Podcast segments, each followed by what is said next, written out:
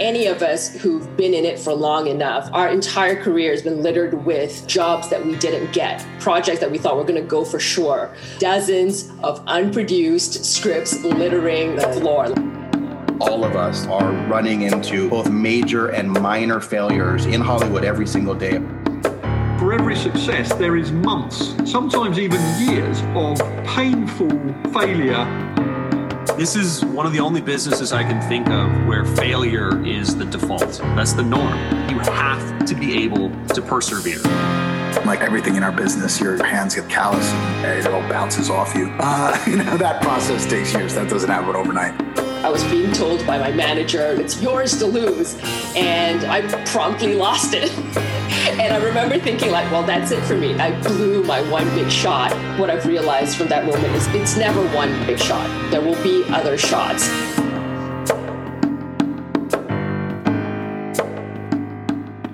Screaming into the Hollywood Abyss is brought to you by Scriptation, the Emmy. Emmy oh, wait, wait, wait, oh. It sounds awful when you say it. Let, let somebody with a more charming accent do this bit.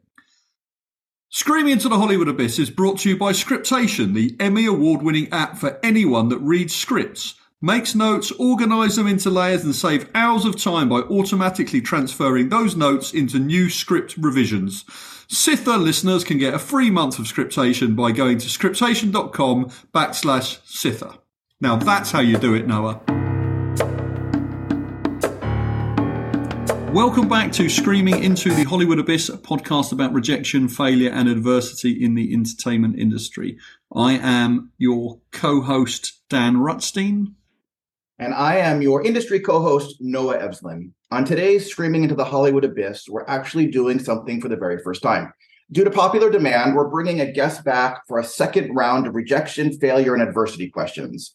In many ways, his episode, where he goes into detail about not yet writing his soul's work, set the standard for all future episodes. Anyways, long story short, I'd like to welcome screenwriter, TV writer, showrunner, and playwright Jeffrey Lieber back to the podcast. Jeff was one of the co creators of Lost, as well as creating Miami Medical, Don't Look Deeper, and Impulse. Most recently, he was also the showrunner of Don't Look Deeper and Charmed, as well as having a new play, Fever Dreams of Animals on the Verge of Extinction, which just had a table read at the Goodman. Welcome, Jeff. Hello. Um, as I was, as I said to you guys beforehand, I'm both very honored to be here, and then I'm aware of the fact that coming back to, uh, to for a second time to a podcast about failure means that, that either I have a larger bucket of failure that we have not we could not get to the first time, or that I failed since I was here, and therefore, you know, and probably uh, a little bit of both those things or something of that nature. So we had you on, I think it was episode 20. So we're now 60 something episodes further along, which is just over a year. So to, I guess the, for the second part of what you said as a reason, tell us about your, if you've got anything to add to your rejection, adversity and failure pile in the last 13 months or so. Um, I don't know, although I'm sure we'll find it in the conversation. But I, I was listening to a podcast you guys did recently, and and you one of you asked, and I'll say it's uh, it's uh, Dan because that's the way the shtick goes between the two of you. You asked a guest about a time you that the guest had actually failed, not the time that something was a failure, but the guest had failed. To look at something that was actually something they had done wrong, and I thought that was a really interesting question because a lot of what Hollywood is is failure, things that don't work out, things that don't happen. But then there are the times that we personally feel like we fail. We know we were the problem. And I think that's an interesting little nub to get at. And um, I, will say that I was uh, there was a show that I was on um, that I was that that I that I went to help out with, um, and I was in the back end of of a bunch of things that hadn't worked out, and I and I wasn't the best staff member there, not because I was, uh, but I just was ill suited for the role. I, I had been running shows and I'd come in and, and I was there to just sort of help out and I couldn't figure out my role at all. And you know, I felt as if that was a time in which I was just ill suited for the place I had come to, and it was a it was a struggle for me to figure out what to do and how to handle it, and and um, how to still be a good part of the team when I was ill suited for the role I was in.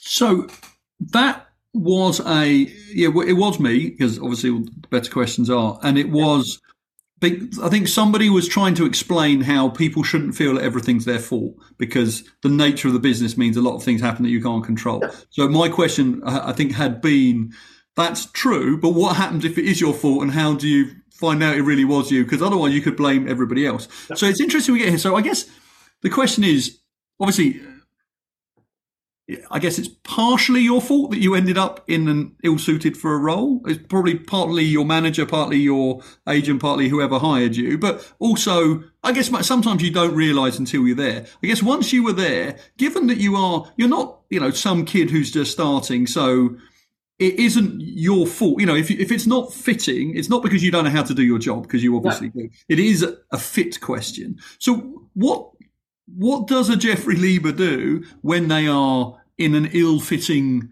role at your stage of your career? You know, do you put your hands up and say, "This isn't working. I'm going to leave it. You know, it's not you, it's me," or do you sort of how do you how did you navigate through that? Well, I did two things. One, I went into the showrunner who I was helping, and I said, "I'm not doing great. I'm not. I'm. I'm I, I realize that I'm not. I have not yet found my role, and thank you for being patient with me and and please let me know how i better fit into your system. So i went straight to the person and said i can see that i haven't found where i sit.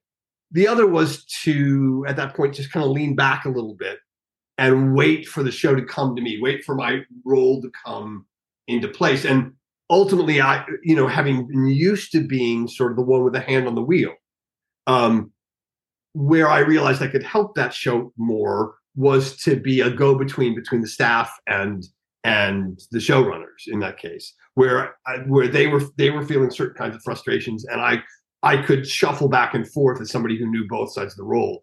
But it took me a moment, and I had to. I mean, I think what there's a there's defensiveness in this industry because there's a there's sort of the aura of brilliance and that there are people who are brilliant and they you know when the truth is we all we all are fairly flawed individuals with with only the sets of talents we have.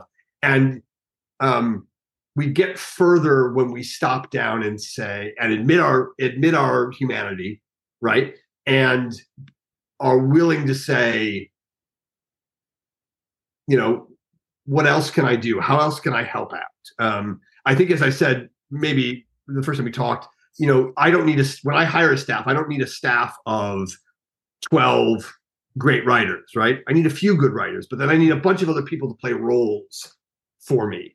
And so the trick is to figure out what role you're there for, um, and to help the organism because you.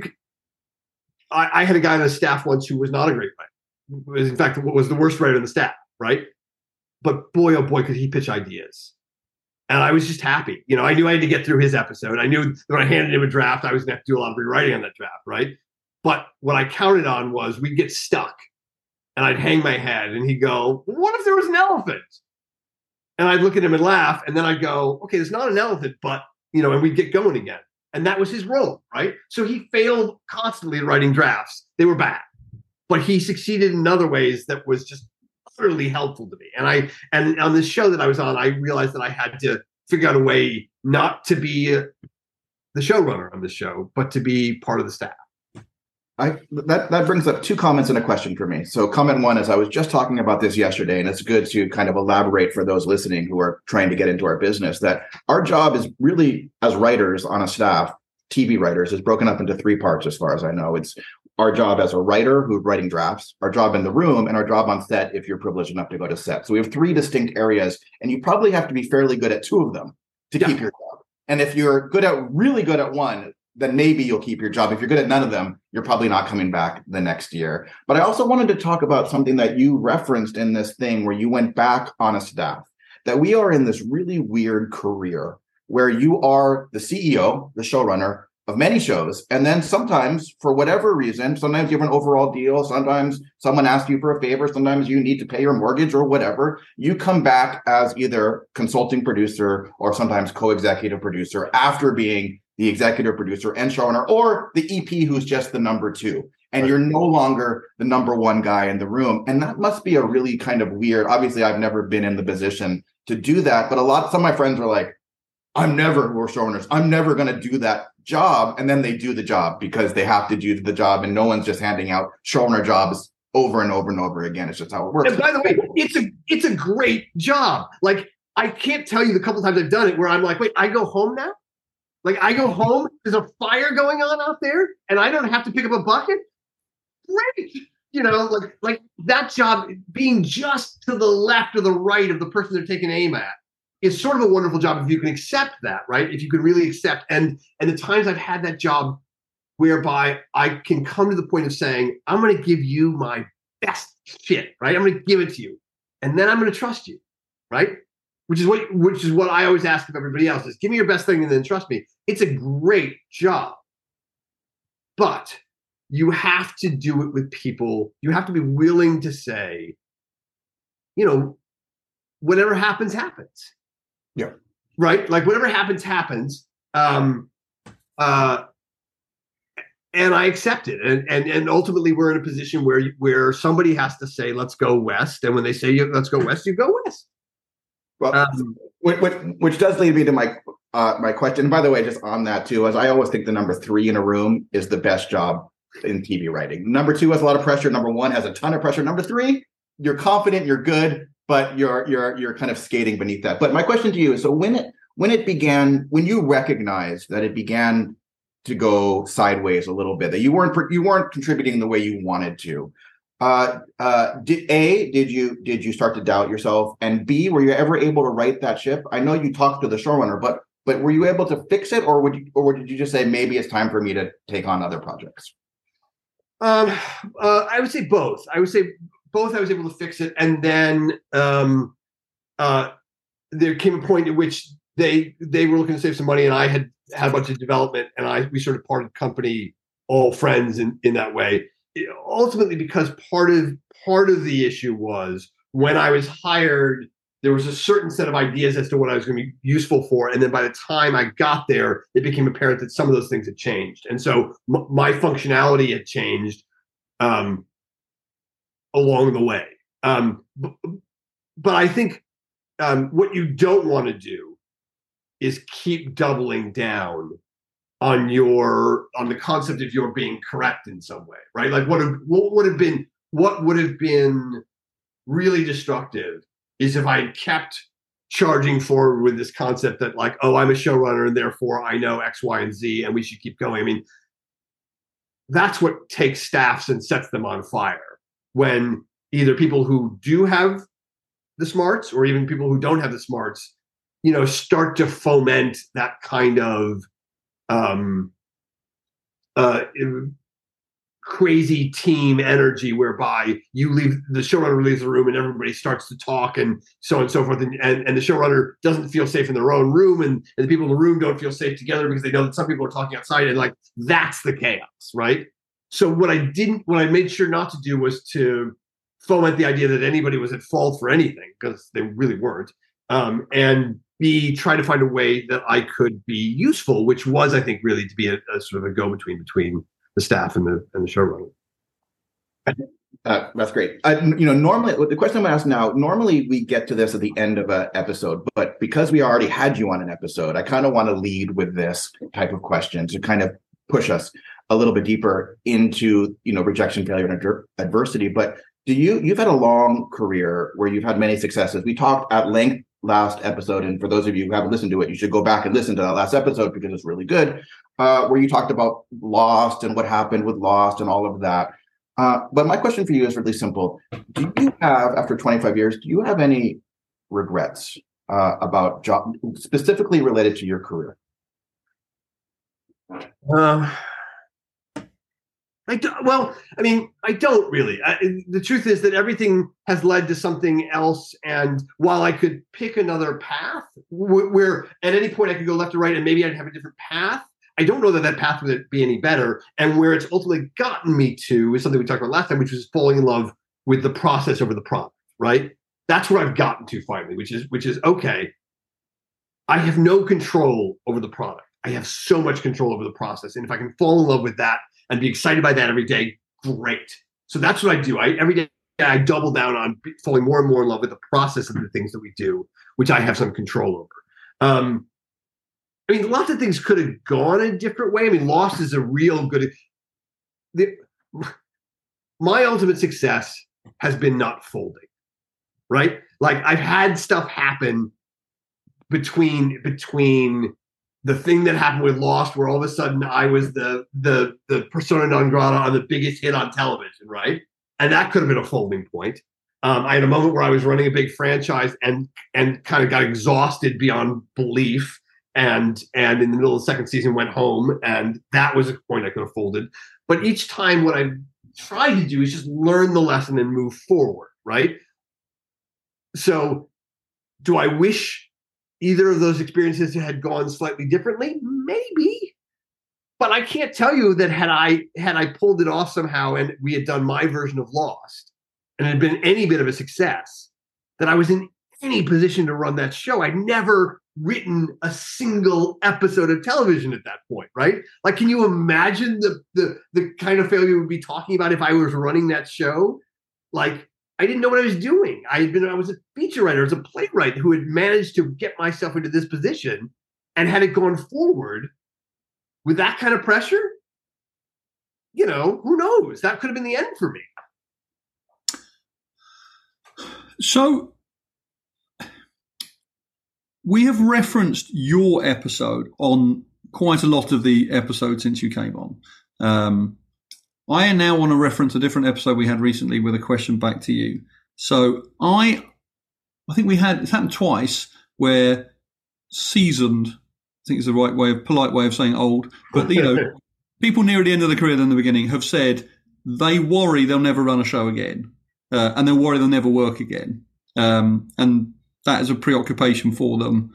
Uh, in fact, somebody quite young also said that. Um, so I have to, I can't not ask you that question, which is, you know, when you pitch things and they don't work, is there a point where you think maybe I'll never run a show again, or maybe worse, I'll work in a room again?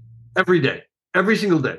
I mean, specifically the show running part, because it's such a hard place to get to, right? Like, uh, you know, I sell development. I've got a bunch of development right now. You know, all of it could be uh, chickens or it could be eggs that we make omelets with, right? Either way, one way or the other. But you know, when when I ran Charmed for three years, and I think I said this last time, if you told me I would have loved running Charmed, I would have told you you were crazy. But I loved running Charmed. It was a great job. It was incredibly fun. And when that ended, I took a deep breath and said, maybe this is it. Maybe this is the last time somebody hands me the keys and lets me run a TV show. And running, and, and I'm really good at it and um, it's really hard. And the things that come with running a TV show, like I listen a lot to young writers, and they all say, "I want to be a showrunner," and I want to say, "It's management." Do you understand that it's management, right? And you do you really want to be management? Because maybe you do. Maybe that's really fun for you. And being the kind of person I am, it is fun for me. But it's management. It's not art. There's some art there, but there's a lot of management, right? Um, I love that. I love making a schedule. I love I love the the weird eccentricities of a board and putting it together and figuring out how you make 12 hour days work. And like all this management stuff is really fun for me. And if I never got to run a TV show again, I'd be really sad. I mean, it'd be really sad. And there's very few of us in the business right now who have any guarantee. I mean, we're, you know, as I was thinking about coming on here, I realized that we're about to be in a moment of collective failure. This thing is now going to contract for a while because the people who run the business have done a bad job of running the business for the last couple of years, and we are now going to face the contraction that's coming. So we're going to be in a moment of collective failure, and we're going to have to figure out how, as a group, we all manage that together. Um, less jobs, less shows, less this. We're going to have to deal with this for one season, maybe two. I don't know, maybe more, but I'm sure it's one season two. And because of that, there'll be less jobs for pe- for people who want to run TV shows. So the answer to your question is yes. I worry about it every single day, which is why again I go back to love with the process, not the product. And I think we now have to all look at each other together and say, how do we manage through this period to keep as much of us floating during this period of collective failure that we're about to go through? So not saying you necessarily did this for the for the last job where you came in as a consultant, but if if you get offered roles like that where you're coming in as a number three or, you know, just standing behind the number one, which of course you can only really be qualified for if you've previously been a number one. Otherwise you don't have the skill set. But Yeah. when you're looking at these, if somebody offers you one, you know, is there a part of you that just wants to be in a room and you'll take one even though you'd rather be the number one? Um, so are you doing them as an excuse to get back in the room or you, are you comfortable enough that you're doing it, you know, specifically to achieve whatever needs achieving or doing the favor you're doing for somebody, knowing that you, you may well still get the number one elsewhere? Are you sort of cheating? This is a sort of like, just in case I can't be number one, I'm going to go back and be number two and a half. No, I um I am fortunate enough that I'm that I am not in a position to have to do it just to do it. Um, I do it because of the people. Uh, I do it because of sometimes of, of the product, um, and I do it because um, there's incredible fun in those other roles. As long as you have enough autonomy, I, I normally say to people when they hire me for those roles, like, "Hey, I will come do whatever you want to do. Uh, would never need me to do, but also um, I need a certain amount of autonomy just because I'm, you know, old and cranky. I'm not cranky, but I'm old. I'm not old, but I'm kind of old. Um, uh, uh, you know, like like you get to a point where you can't like I can't do seven hour rooms in any sense. Like I can't do those shows anymore. And if somebody needs to do that, I'll say, hey, this is not. I can't. Like that's not. I can't do that because I don't think it's. I don't think it's productive. I don't think it's good for the staff. I don't think it creates interesting story. Um, so there's certain things I I can't do anymore. Um, but but I I love the camaraderie that comes from a bunch of people sitting around a room trying to say, okay, well, what happens now? So I I I, I find great joy in it. Uh, Speaking of great joy, I'm going to ask a sort of a Dan adjacent question. Dan, as the president of a soccer club, loves to talk about leadership and management styles, and I, as the writer, normally like to talk about writing, and we stick we stick to our lanes mostly. but you you talk about you know being a showrunner, loving being a showrunner. Obviously, falling down a couple times. You talked about that openly, uh, being a showrunner, and then learning from that. Uh, you have very terrific, and I'm gonna plug it, uh, showrunner rules that you post periodically on different social media sites. Uh, uh, I'm going to ask you to please put them all into one list again, so that Yes, I'm going to do that. They, they all exist now on Mastodon. Everyone get off Twitter. That asshole doesn't deserve it. Anybody's down. Uh, but but I but, but I'm I am committed in the next in the next 18 months to writing the book that goes with those lists. right, and that and you should because it's fantastic, and there's some really good kernels in there. But I'm not going to ask obviously about what you the pithy comments that you make that are that are really interesting. Obviously, you do it well, but these are all came from hard learned experiences. Every one of those pieces of information is probably from something that went wrong, and you realize, holy crap, I need to do it differently. What is the sort of does anything haunt? Is there a mistake you made on a personnel level that you still think about, or you learn from, or you were like, holy crap? There's I, I find there's a very big difference when you go from number two to number one with your interpersonal relation, even your friends on the staff. Things are very different suddenly. And have you did you fall down? Did you pick yourself up? Did you realize along the way, holy crap, this is a whole different animal? Is there any stories that you can share? Yeah, I, I've had I, I had uh, uh, a writer on a show um, who wasn't cutting the mustard, um, and I and it was somebody who I had a great uh, uh, affinity for as a human being. And at the end of the season, I went uh, when the when the studio came to me and said, "Who are you bringing back?" I I made a list and I said that I put this person on the list and I said, "Look, this person's not getting there, but but um, I, I'll just keep teaching. And the studio said to me, you know what? Maybe we'll just cut bait and go.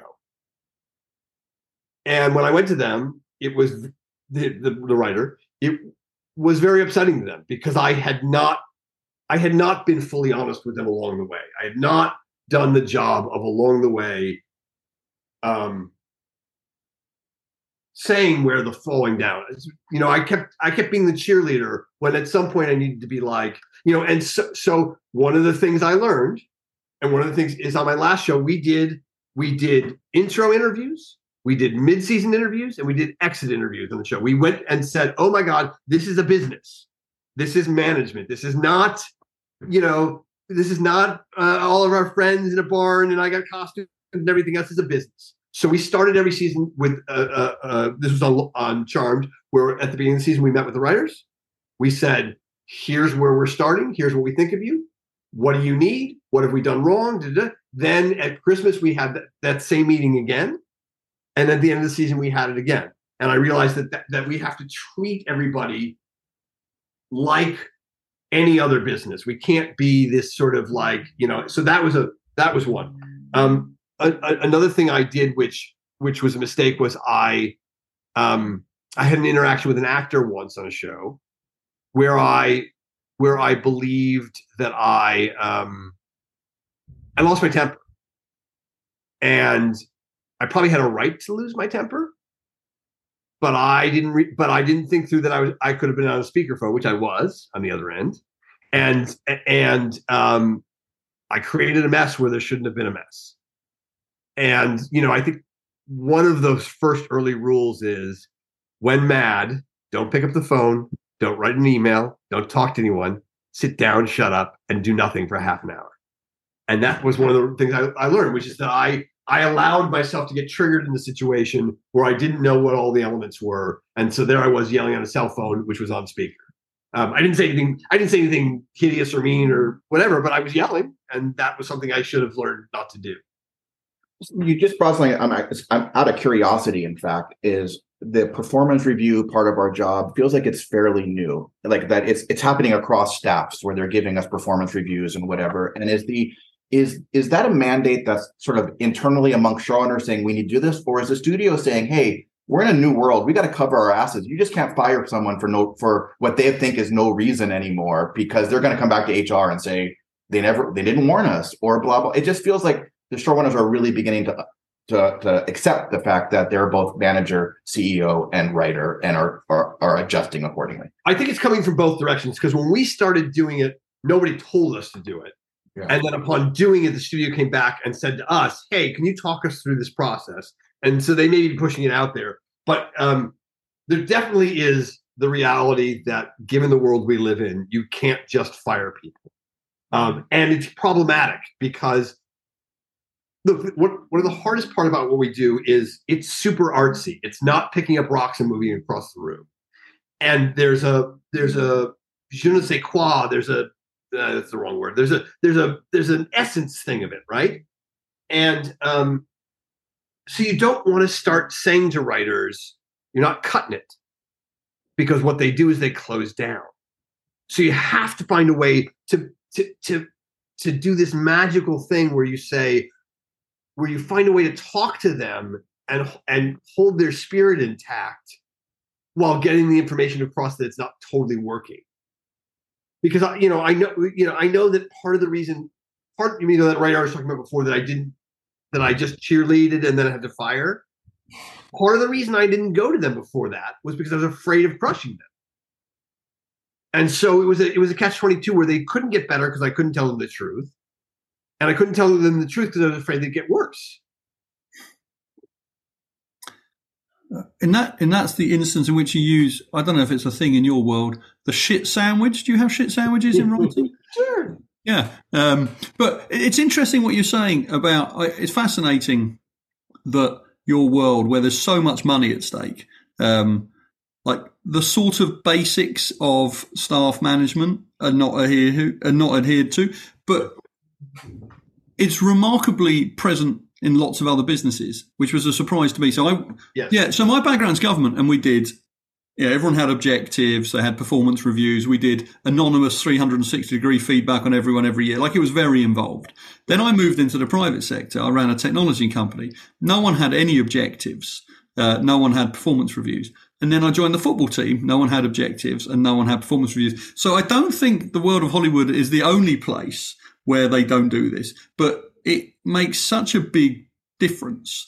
Now, some of it is the defensive part. If you want to fire somebody, you need to have a sort of audit trail and given them a chance. But also, it works on the positive side. If you sit down with somebody and say, "These are the five things I want you to achieve this year," and three months later you sit down and go, "You know, you your scripts are excellent, your ideas are excellent, but when you were on set, you know, you offended everybody, um, and you're in charge of the graphics and you're not doing that very well, then you can have a conversation. You can lead people through. Um, Noah's laughing because he's, I think, in charge of graphics on his show. So I'm assuming they've had to tell him at some point he's not doing it very well.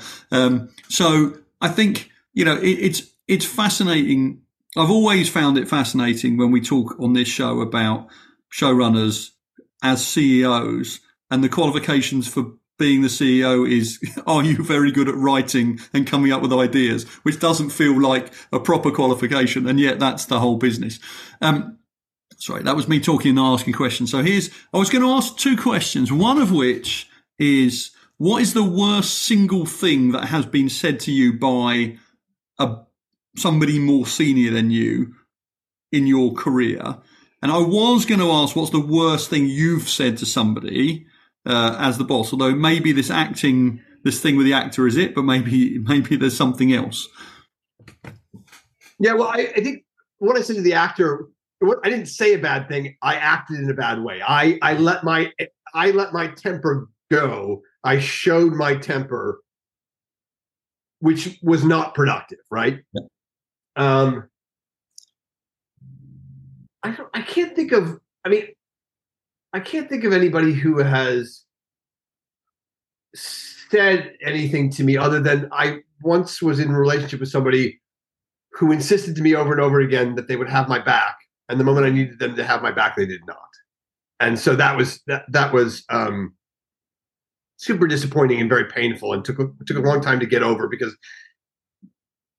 I want to trust right I, I do i work best with people when i can feel like i can trust them and by trust i mean we're in this together, right? Um, if you're going to title this episode, I, I think I would say the title of this episode should be Is a Sardine Delicious? Which is to say, what is difficult about our business is it is utterly objective. So if I give you a sardine, and some to some people sardines are wonderful, fantastic, and some people it's the most disgusting thing ever. So it's really hard to give feedback to the art part of our business because it there's no there's no true north right?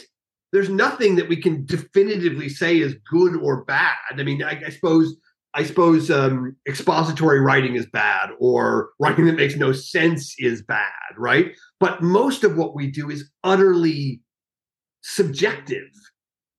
And so when when uh, uh, uh no when you said there are three parts. There's the there's the in the room part, there's the on the set part, and the, there's the writing part. You got to be good at two of them. Well, both except for the on the set part where where you can go around the, the set and say, is Noah liked?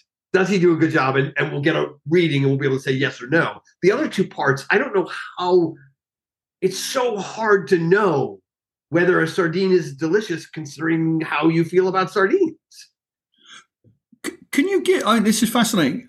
Can you give an example on the sort of sardine analogy, I guess, of a time in your career where I guess this would be maybe around notes where you've written something and someone gives you a note which you disagree with, or, or, or, in a room you have an idea and someone completely disagrees with it and they say something which you just don't think works and then end up being actually a brilliant idea that worked incredibly well. Um, uh, uh, when I was running uh, the NCIS thing, um, uh, a good friend of mine uh, who was on the staff at one point pitched that Pride, um, the lead character, got a bar. And I and I laughed him out of the room, and I said to him, "Come on, Jesus Christ, how cheap is this? He's going to get a bar. We're going to bring an actor." And the next season, at the beginning of the season, we were running down a bunch of ideas, and I was like, "What we need is a place where we can get away from this." And I pitched back the bar and he just stared at me. And i and, and, the, and the, the room got to an end and i had to stop and i said okay i have done the ultimate shit sandwich thing which is the, the thing that i mocked four months ago. I just pitched back and he was right and i was wrong. Um, but on the a side it felt cheap and on the b side it felt necessary and had i just opened my brain a little bit more on the a side. I mean the other difficult thing is i think in the moment you get going a direction and you close down you know and somebody smarter than me, I think it may have been KristieAnne Reed, who now runs Bruckheimer's company, said it takes 24 hours to let an idea, a real radical idea, become possible. And I become a real proponent of that, which is to say, when I get notes, even if they seem to me just corrosive, I try at least to give 24 hours before I react to anything because a lot of times it's that it is radical that is bothering me, not that it's wrong. Right. And so that I just need myself to give time to be like, oh, that, you know, uh, the character that the show is named after, what if he was not the, he or she was not the lead of the show? And you think to yourself, Jesus fuck. And then you go spend 24 hours and you go, oh, no, no, no, hang on. It's just a different show. And maybe that show is better. The, um, we would be remiss after last conversation to not touch upon writing your soul's work because that you you brought up that concept. We talked about that concept a little bit. You were you had said you had written things that were your soul's work but you haven't produced them yet. And then in the time in between the 67 episodes that we've done between you coming on because that's how we judge time by episodes uh you know and you had written a play that i found delightful uh fever dreams of animals on the verge of extinction which you uh, had Hable Reed in Chicago uh, with a with a great director and a great cast, and it's seeming to move forward. But my question isn't about that, you know, the, that project moving forward. It's a question about what happens emotionally when you write something amazing and it's not getting the response you want or you can't get it in front of people and how do we keep going when that happens and and, and has that happened to you and is that continuing to happen to you Oh yeah, I mean, I've, I've got some. I've got this pilot with um,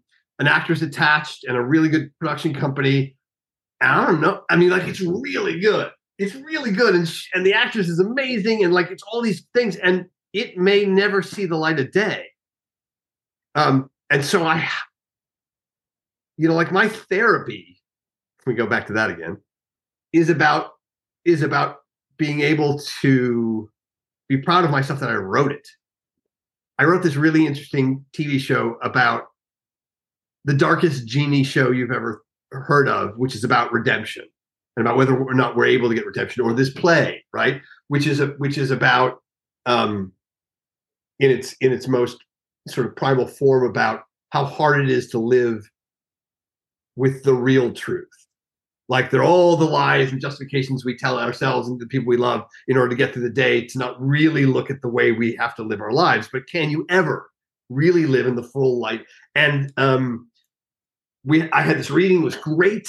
Uh um i i got wonderful responses and now i'm trying to to get a real production that runs a couple weeks at a theater that i respect and so on and so forth and maybe i'll succeed but maybe i won't. Um and I keep trying to remind myself that I wrote the thing and that that's the only thing I have any control of, you know. Um, but it's entirely possible, like your father, your grandfather, right? Yeah. It's entirely possible. I don't actually. I take it back. I have I have figured out a way to get around your grandfather's curse, which is that your grandfather, as you said before, got to the end of his life and saw himself as a failure, and we all know he wasn't, right? So I've at least gotten myself to a point to know that having written these things, even if they never see mass, I wrote them, and that that is a feat, and that you know when they when they, I guess they put me in the grave because they won't. They'll put me in a jar or something, or I'll end up in a in a you know an ashtray somewhere. Um, I'll ask them to slip these things right under it, so that if people come to see me, they will sit sit down and and take a look at the things that I've done and they'll have their own reaction to them. But I'm really proud of them. Um, that's the best I think I can do. So, and all of us can do.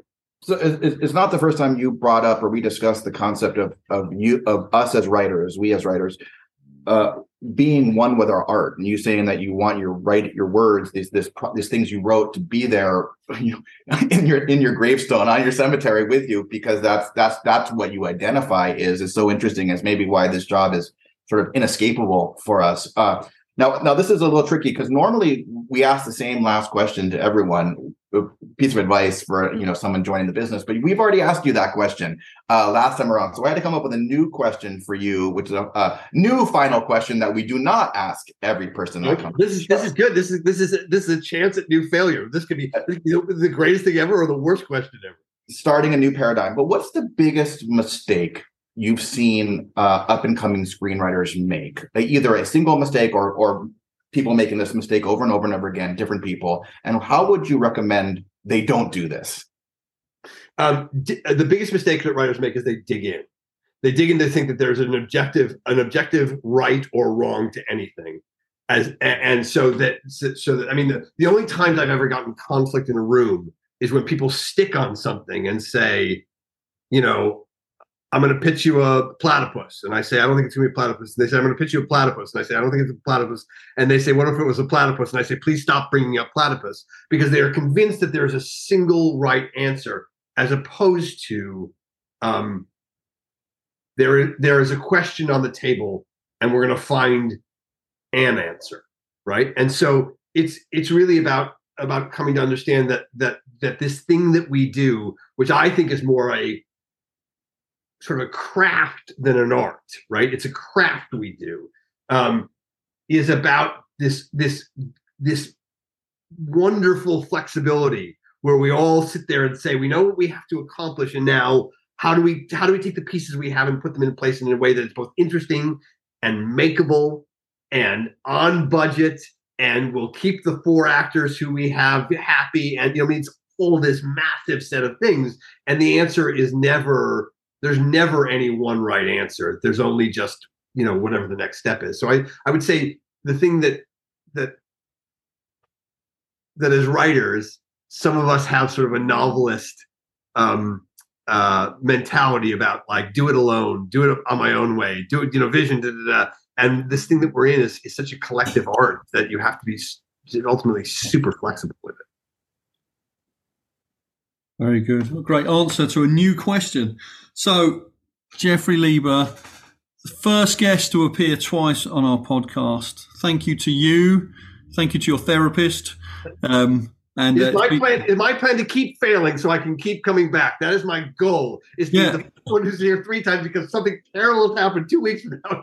you know, I, I sincerely hope, as somebody not in the industry, that over the next year you don't manage to make anything, but you nearly get things made in really funny and interesting ways that have never happened before so that when you come on a third time you've got plenty to talk about. But right, then well, you also have a success in there as well just to keep because you probably deserve one.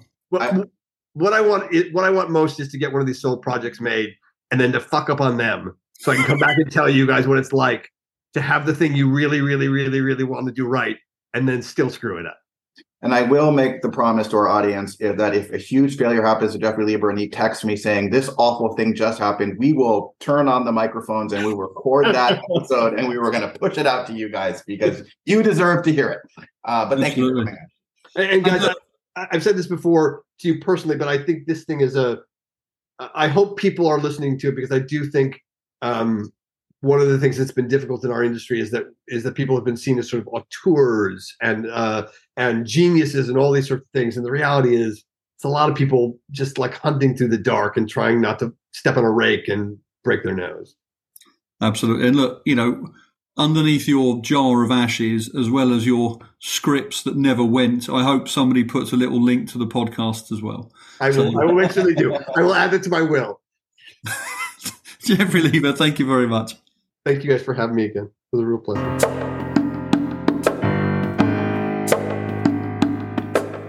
Well, that's a wrap on this episode of Screaming into the Hollywood Abyss. As always, this episode was brought to you by Scriptation, the screen writing and annotation software that, at the very least, has made my life easier and will make your life easier as well.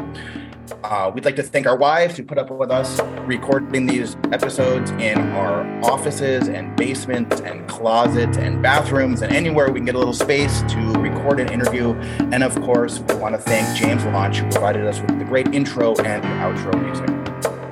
Uh, if you want to find us on social media, you can find Noah at nevslin on Twitter, tweeting a variety of writer-based nonsense and uh, some terrible puns and occasionally begging for sponsorship. Uh, if you want more refined tweets, mostly about football and whiskey, you can find me at Dan Rutstein.